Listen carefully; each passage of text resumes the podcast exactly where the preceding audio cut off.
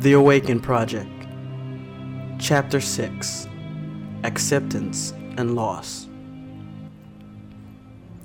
I had been lying to myself, keeping parts of my past locked deep away inside. Ever since I closed my eyes and prepared for death, memory after memory began to creep up from the deep recesses of my mind. Just thinking about it caused so much pain, not just because of what the memory entailed but because I felt just remembering it was disrespectful to Clara. After witnessing what happened to Clara and hearing her words and feelings, and also feeling how she felt inside, I could not help but think back on that time. I had told myself Clara was the only woman I ever truly loved, but that was not true. There was another. When I decided to enlist, I wanted to do so far away from my home country. I had severed ties after finishing high school and did not want to look back upon my time there. Since the Alliance military needed troops, they did not care where these troops came from. In the end, I signed up in a small town in western Canada. We were shipped off and trained in what was then called Michigan. I did not know any of the other recruits, and that was fine by me.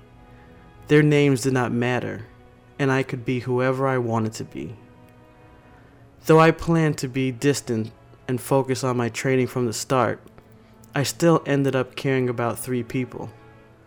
What I never expected was that I would come to fall in love with one of them. Originally, I did not respect her. Sarah Preston was the daughter of, a, of Captain Vincent Preston, head of the Alliance Eastern Air Force. When she arrived at basic training, everyone expected her to be given the royal treatment because of her name. It did not help matters any that Sarah was a proud woman, very confident to the point that if you did not know her, you would think she was arrogant. Sarah's pride, as soon as I came to realize, was warranted. She did not take the easy road to anything. Everything she did was to prove she was as good as everyone else. Sarah wanted to be the best. Not to live up to her father, but her own goals and standards. As basic training continued, it became clear to everyone that Sarah was a true soldier and she earned everyone's respect. However, I still had my reservations about her. Growing up the way I did, I hated anyone with a famous lineage. After being ostracized for my parents' refusal to join the Alliance military, I grew to resent people who used their last name to get ahead in life. All I saw when Sarah would go to extremes was someone who knew the correct way to utilize their family name without attracting negative attention. I found nothing special about her accomplishments during the beginning of basic training. I myself has done what she had and much more. The problem obviously was with me, but I was stubborn and wanted to prove my opinion right. During my time in high school, I became proficient in accessing restricted networks and had even cracked the Alliance network downloading a pre release copy of an operating system that was to go global once the war was over. I used my abilities to break into Sarah's personal records, I learned her father did not want her on the front lines. Sarah was an accomplished diplomat during her time in college. She was asked to join the Alliance Na- Nations Council, but refused the offer instead, transferring to the Marines. I read her family history, discovering that she was kidnapped as a child, along with her mother, by a Federation terrorist group. The group planned to use Sarah's mother to get Captain Preston to give up sensitive information. Captain Preston notified Alliance Command that pressured the Federation government to pursue the terrorist cell. The Federation military eventually found the location of Sarah and her mother. When they sent in the forces, the terrorists killed Sarah, Sarah's mother right in front of her. After reading about everything Sarah had gone through, and the fact that she still fought so hard to be accepted, changed my opinion about her. I befriended her and near the end of basic training, we fell in love. Soon after, my friend Herschel was killed during a virtual reality simulation. The loss of a friend and my love for Sarah made me rethink my service in the military. I told Sarah how I felt and mentioned her time with the terrorists. She knew that information was classified, and I had to confess what I had done. She was livid. I told her she had nothing to prove, and neither did I. For the first time, I wanted to just run away. I asked her to come with me and leave the war behind. She refused and walked out on me. The next morning, I went looking for her to apologize. The commanding officer told me she was sent on a mission. I did not even know she had been tasked. They would not tell me anything, and I was left weeks to hear of any word of her. One night, Jonathan walked into the barracks. He had the same look on his face as he did when Herschel died. Sarah was captured and was killed trying to escape. That was all they would tell me. I never saw her body. There was no funeral. All I wanted was to tell her I was sorry and that I understood her dedication. I decided to apologize through my actions and completed advanced training.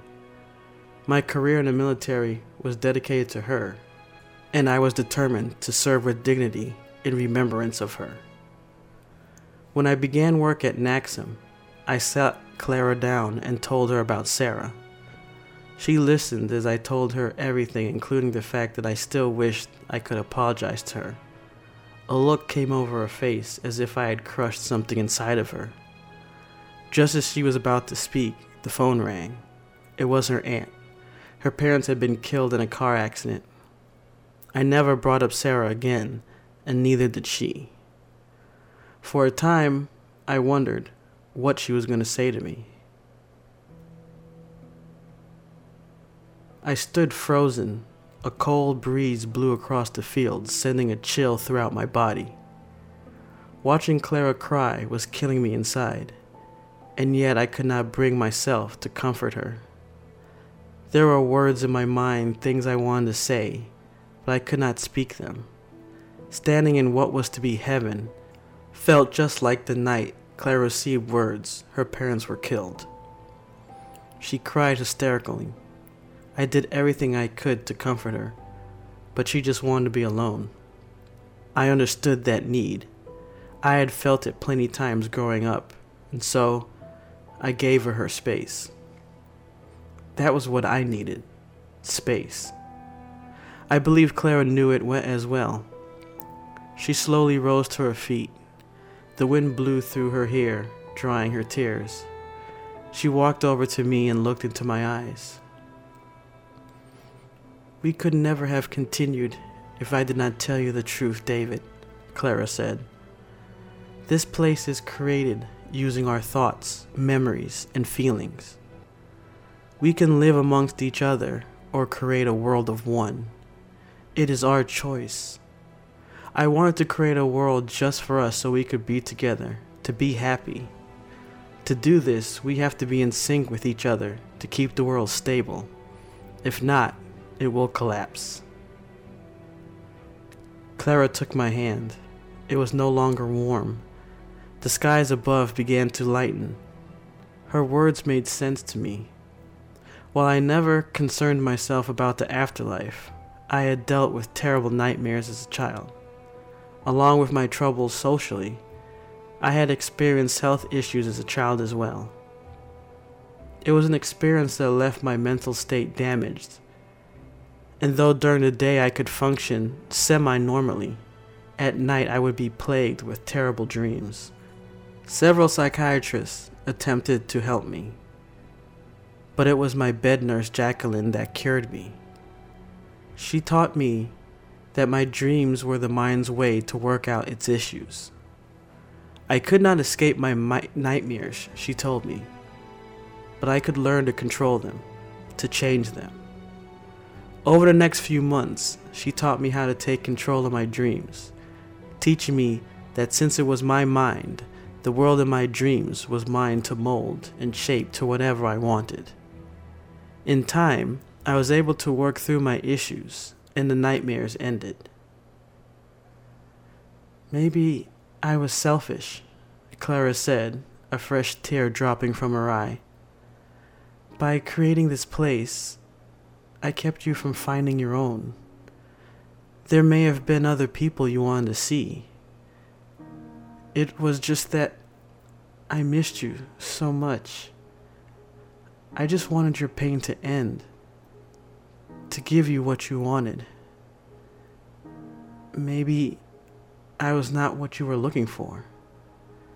Don't say that, Clara, I said adamantly. I thought about you every moment since the meteor fell. I wanted to die so I could be with you, but I knew you would want me to fight to continue on. My life continued so I could make them pay for what they did to you. And when my time came, my only wish was to see you again. I pulled her to me, wrapping my arms around her. Like my dreams, my afterlife was to be what I made of it. It was stupid for me to believe there would be no more pain. There is no love without hate, no pleasure without pain. Clara had sh- suffered, and in a moment of weakness turned to a man who tried to save her. There was no way I could truthfully tell myself that I would not do the same. Clara's warmth slowly returned and my surroundings changed to match my feelings. The sun began to shine and the clouds disappeared. Springtime had returned, and I wanted nothing more than to put the past behind us and begin anew. David, take a moment, Clara said softly. It is important that you be alone with your thoughts. I will be waiting for you when you return. Clara, I love you. Please know that that will never change. With a kiss, the last of the gloom inside me was washed away. Clara smiled and walked towards the garden. A part of me wanted to follow her, but she knew me well. Often after Clara and I had a heated discussion, I would take a walk. At our home near Naxxam, there was a large forest that I would hike through to clear my head. Almost as if placed there specifically for this occasion, a large forest sat just beyond the cabin. I began to walk through the dense forest, amazed by how much it felt like the one back home.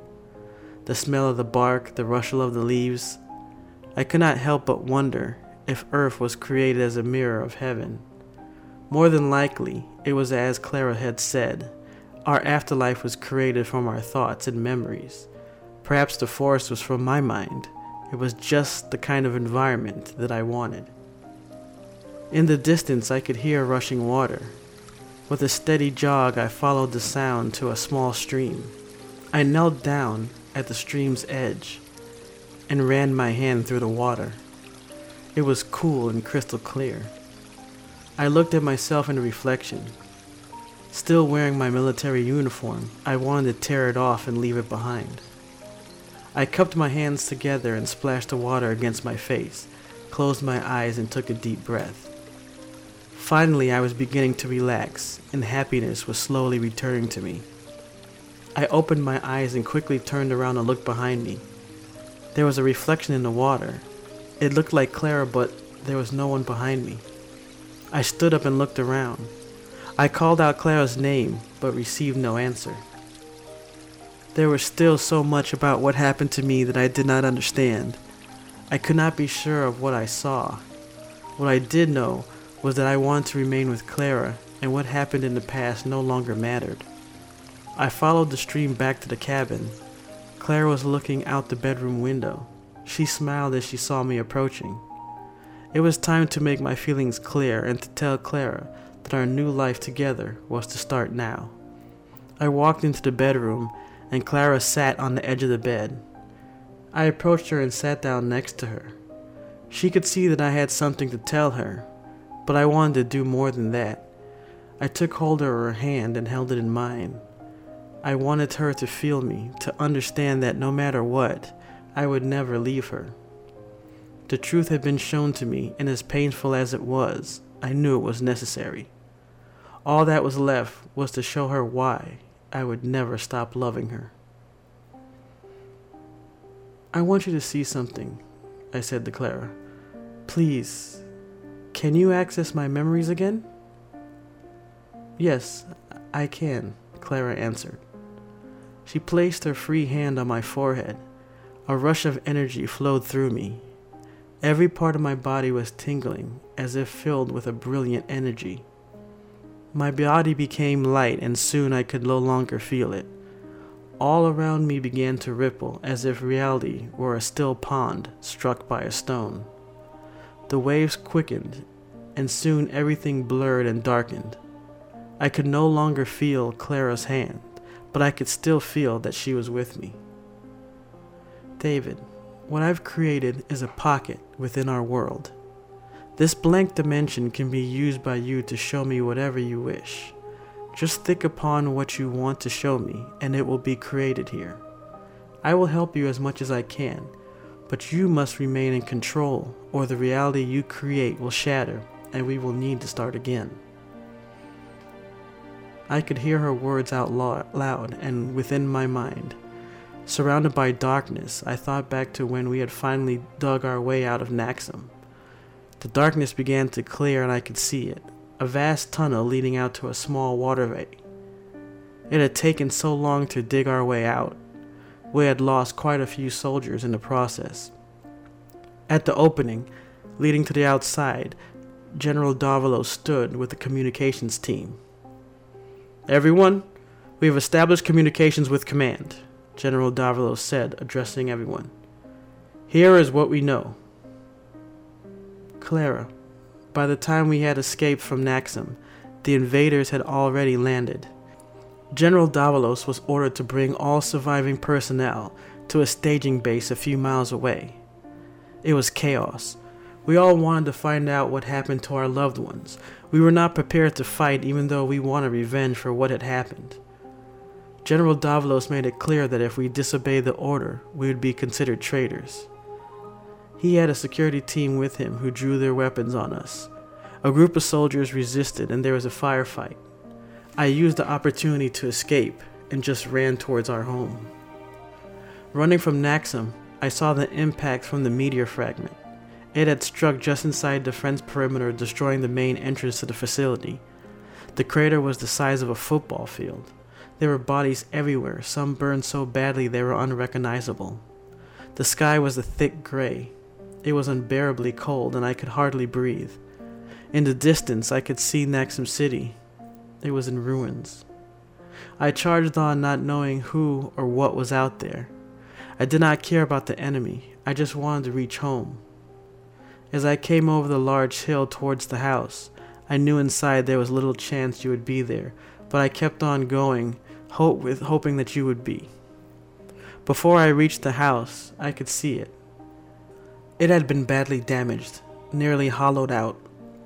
The front door laid flat just inside our living room. Inside it was clear our home had been ransacked. I still called out to you, searching every inch of the house but you were not there. I walked into our bedroom and saw the breakfast tray on the floor. I could no longer keep strong. I fell to my knees crying, screaming out your name. It was dark before I finally left the house. I found your grandmother's locket under the bed. It was all that was left that was yours. There was nothing left for me. My only choices was to give it up or fight. It sickens me to think how close I came to just ending my own life right there and then, but I could not do that. You had died, murdered by them, and I could not let that stand. It took the entire night, but I made it to the staging base. It was in ruins. Many vehicles and buildings were still on fire. The fallen bodies were fresh. The attack must have happened just hours before. In the command center, I found General Davalos's body.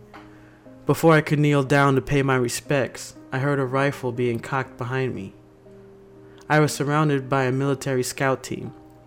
They blindfolded me and took me away by chopper. I told them the truth about everything. At that point, it did not matter anymore. Humanity was fighting for its survival, and another willing person was all that was required. There were no more questions to be asked. I was briefed on the situation, given a weapon, and sent out to fight.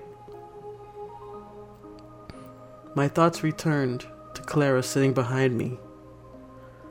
and in an instant, I returned to the bedroom. Clara was still holding my hand and looking at me. It was dark outside. I did not know night was possible there. I pulled her close and hugged her tightly, running my hand up and down her back. Shortly before we were deployed, I checked the casualty database, I said to Clara. You were listed as dead. It was the only confirmation I had. The base they had taken me to was in New Chicago. I returned to our old apartment. It had been destroyed, but I found an open space near our backyard and buried your grandmother's locket there. It was then that I made my promise that I would not stop fighting until I was with you again. We are here now, together. That's all that matters, is us. Our life can begin anew, right here, right now. I just want you to be with me forever. Clara began crying softly, but these were not tears of pain. In each other's arms we had found our heaven. She ran her hand down my chest as I pressed my lips against hers. I put aside my thoughts and surrendered to my feelings. We made love in the moonlight, shining in through the bedroom window. I do not know if it was her or I who created the moon. Honestly, it did not matter. We fell asleep in each other's arms. I was at peace, content in my world, until a sound from outside woke me from my sleep. I sat up in bed, quickly turned towards the window. The moonlight lit up Clara's garden, but I could not see anyone. I looked down at Clara and smiled. She was still asleep. I could have watched her sleeping for hours, but again, a noise from outside drew my attention. Clara had clearly said that there were other people, but the world created there was our own. I did not want to wake her, but I could not return to sleep until I investigated the noise. Quietly, I slipped out of bed, grabbing my clothes from the floor. I stepped outside, carefully closing the back door, and made my way towards the forest. I thought back to the image I saw earlier in the water. It was a woman, but I could not make out who it was. My thoughts began to wander. The afterlife would contain the souls of everyone who had died. Though I was not sure if there was a hell or different places where the dead would be, it was possible someone else was aware of my arrival and was searching for me. What did not make sense was why they would have to hide their presence. I did not want to believe that it could be someone who would cause us harm, but if there's pain and sadness in the afterlife, then evil was also possible. I only had the light from above to guide me through the forest. Once deeper in, I found myself surrounded by darkness. It kept me from progressing any further. The air felt cooler, and there was something else an almost static like presence in the air. Just as I was turning to head back to the cabin, I heard the rustling of branches near me. I ran following the noise, trying my best to pick up a scent or another means to track her. I came to a stop and listened for footsteps or any other sound, but I could not hear anything. Even without seeing, hearing, or smelling, I could sense someone was there, close to me. I know you're there, I yelled out. Who are you? Why are you here? There was no response, but again, I could feel the presence. It was all around me. I was still in the forest, and yet there was a foreign presence surrounding me, as if I had stepped out of one reality and into something else. I'm warning you, I growled. If you approach us again, unannounced, I will defend myself. I don't care if this is heaven or. You're not in heaven, the voice whispered. The voice was feminine, quiet. The sound floated through the ear. It was barely a whisper, and yet it echoed around me, through me. With a sentence, the voice had awakened a doubt within me that I had tried so hard to tuck away. The only heaven I had ever known was with Clara, and she was taken from me. Even when I held her close to my chest, I feared that something would try and take her again, and that scared me. Hearing that what I had come to accept was a lie angered me. I balled my fist and stared into the darkness. I wanted to find whoever had said those words and make them tell me the truth. I'm not going to listen to you or believe a voice in the dark, I screamed. I will only say this one more time. Stay away from me and my wife. She's not your wife, the voice responded. The statement was clear and devastating. Whoever was behind the voice knew exactly what to say. With four words, my heaven was destroyed.